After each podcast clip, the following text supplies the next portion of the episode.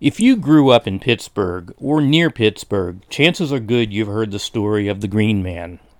Hello, I'm John Fries. In this edition of Burghcast, we delve deep into this weird, maybe true story that has captivated a few generations of Pittsburghers, the Burgh's favorite urban legend, the Green Man. Now, depending on where you grew up, you've likely heard about the Green Man. Some people refer to him as Charlie No Face. His story has been a popular tale told around late night campfires for many years. Maybe he even lived somewhere near you. People from Beaver County say the Green Man lived there. There's a Green Man tunnel in the South Hills, and stories about him on that side of the region exist and have been around for a long time.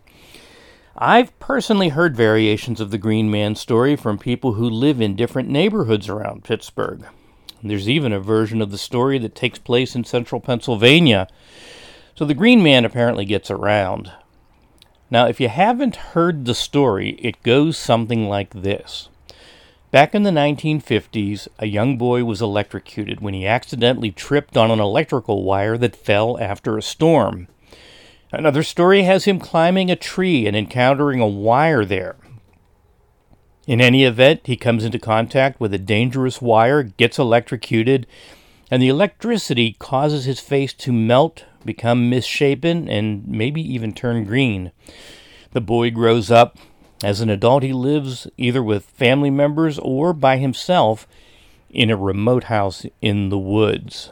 He also walks a lonely local road or highway at night, sometimes encountering people and occasionally inadvertently scaring them. Or maybe he lives or hangs out in a tunnel. Well, over the years, many people have claimed that their older brothers and sisters, usually older teens, looked for him and actually met him. It's also been said that local police asked him to wear some sort of face covering when he went out so he wouldn't scare people. So, what's the real story here? Is there, or was there, really a green man? How did this strange tale circulate so widely and effectively around the Pittsburgh area that many people are convinced it's true? Well, let's explore. For the uninitiated, urban legends, also known as urban folklore, are stories that are communicated from person to person. If they're interesting stories, they get spread far and wide. Initially, urban legends circulated exclusively by word of mouth if you tell someone something, they tell someone else, they tell someone else, and so on and so on and so on. In the mid 1990s, with the advent of the internet, these stories began circulating by email. They're not always scary. During the 1990s, one popular urban legend you might recall was a chain letter asking people to send get well cards to a boy in the hospital in the UK. Now, today, urban legends make the rounds and get spread even further via social media. They're called urban legends because early on they often formed and began to spread in and around areas where there's higher population density. In other words, urban areas. People in or near cities lived close together and often shared information in person, person to person. Well, many urban legends do contain a grain of truth, and that truth is at the core of many of these stories. But as one person tells the story to another, and that person tells someone else, and that person tells someone else, and so on, details change, points become embellished, and the story, now wrapped in misinformation, starts to take on a life of its own. Once the story gets to the third or fifth degree of retelling, it might have changed considerably, just like rumors urban legends often spread like wildfire. Or, as we say in today's tech friendly culture, they quickly go viral. Now, it's likely you've heard a number of urban legends, and maybe you didn't even know they were urban legends when you heard them. You just accepted them as fact, and you probably told them to other people. Well, Urban Legends has been with us for many, many years, and if you'd like to know more, check out the Urban Legends book series by Jan Harold Brunvand. He's a former Utah professor, and he's written a bunch of books explaining the uh, origins of many of the urban legends we've all heard. Anyway, back to the Green Man. How do we know what's true and what isn't? Well, A little digging reveals the story of the real Green Man. He was a real person, and by all accounts, a kind and gentle soul whose life had been irreversibly changed by a childhood accident. I first learned the true story behind the Green Man urban legend in 1998. I had heard the stories around the campfire when I was growing up, and we just thought it was another ghost story.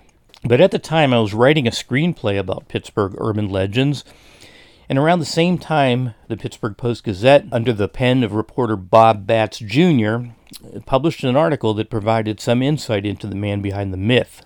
As part of his research, Bob interviewed a number of people who remembered the actual man but at the time much of his true story was yet to be uncovered. In the years since, more details have come to life, and these are the details. Raymond Robinson was born in Morado, just north of Beaver Falls in western Pennsylvania, and he was born in 1910. On a June day in 1919, when he was nine years old, he and some friends decided to go to a local swimming hole. Now, we don't know if it was on the way to or from swimming, it's not clear, but the boys spotted a bird's nest high on the Morado Bridge. Now, the Morado Bridge was used by the Harmony Short Line trolley, and where you find trolleys, you'll find plenty of electricity. In fact, just a year before, a boy had been electrocuted on that same bridge and died. Well, Ray started climbing the bridge on a dare, and at one point he unexpectedly made contact with a high voltage wire and was electrocuted, severely burned, and thrown backward. The other boys ran for help, and Ray was soon transported to Providence Hospital in Beaver Falls. His body was burned from the waist up, and his face was severely disfigured as a result of the accident. His eyes, nose, and one of his arms were gone, and his mouth and one ear were mangled. We don't know if the electricity actually turned his skin green, as the few existing photos of him are in black and white, but he could still speak, just not clearly. And he underwent a series of operations in Pittsburgh to try and restore his body as much as possible. It's said that the doctors at the time didn't expect him to survive this horrendous accident.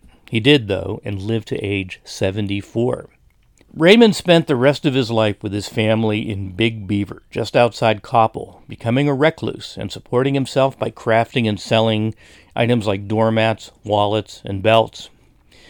Many who knew him say that despite the trauma he experienced, he was a very nice man. Because of his appearance, he didn't go out much during the day, preferring nighttime strolls along a quiet part of Pennsylvania Route 351 where he used a cane to help him navigate. Eventually, word spread about his nightly walks, and often people would venture out to look for him. Some would gather in the parking lot of the Wolverine restaurant in Ellwood City and go out as a group in the hopes that they'd see him. Sometimes People gave him beer or cigarettes and would ask him to pose with them for a photo. Now, unfortunately, not all the people who looked for him were friendly, so there were times when he'd be taunted about his appearance, and of course, many children were afraid of him. Still, he continued to go for his nightly walks. It's said that he really didn't want to interact with people, but he was cordial with onlookers and with people who approached him. Toward the end of his life, Raymond Robinson moved to the Beaver County Geriatric Center, where he died in June 1985, and he's buried in Grandview Cemetery in Beaver Falls. So there you have it, a Pittsburgh urban legend, one of many actually. Word of mouth turned the biography of a humble Beaver County resident into a scary story that's been told over and over again, and as with urban legends, the details get modified along the way. Early in the 2000s, I wrote and directed a film entitled Blue Mist Road, a portion of which told Raymond Robinson's story. Many dramatic liberties were taken because we had very little information about Robinson's real life. Not much was known about him at the time, except for that article that I mentioned that was in the Post Gazette. Since then, another film about Robinson's life was planned by some West Coast filmmakers, but the status of that initiative, we're not quite sure. They were here shooting, and I don't think they are anymore, so we don't know where that stands. Also, Robinson made an appearance in the book Weird Pennsylvania, which was published a few years ago, so if you'd like to see a photo of him, look there or just simply Google his name.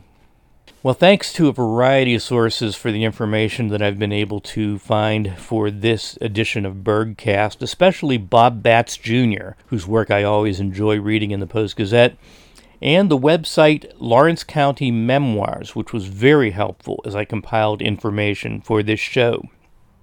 Burghcast is written and produced by me, John Fries, at Blue Mist Media. Comments, suggestions, and questions are always welcome at Burghcast, B U R G H C A S T, at gmail.com. Our website is at burghcast.com, and there's Burghcast on Facebook. We have a social media presence. Just go to Facebook and type in Burghcast, and you'll find us.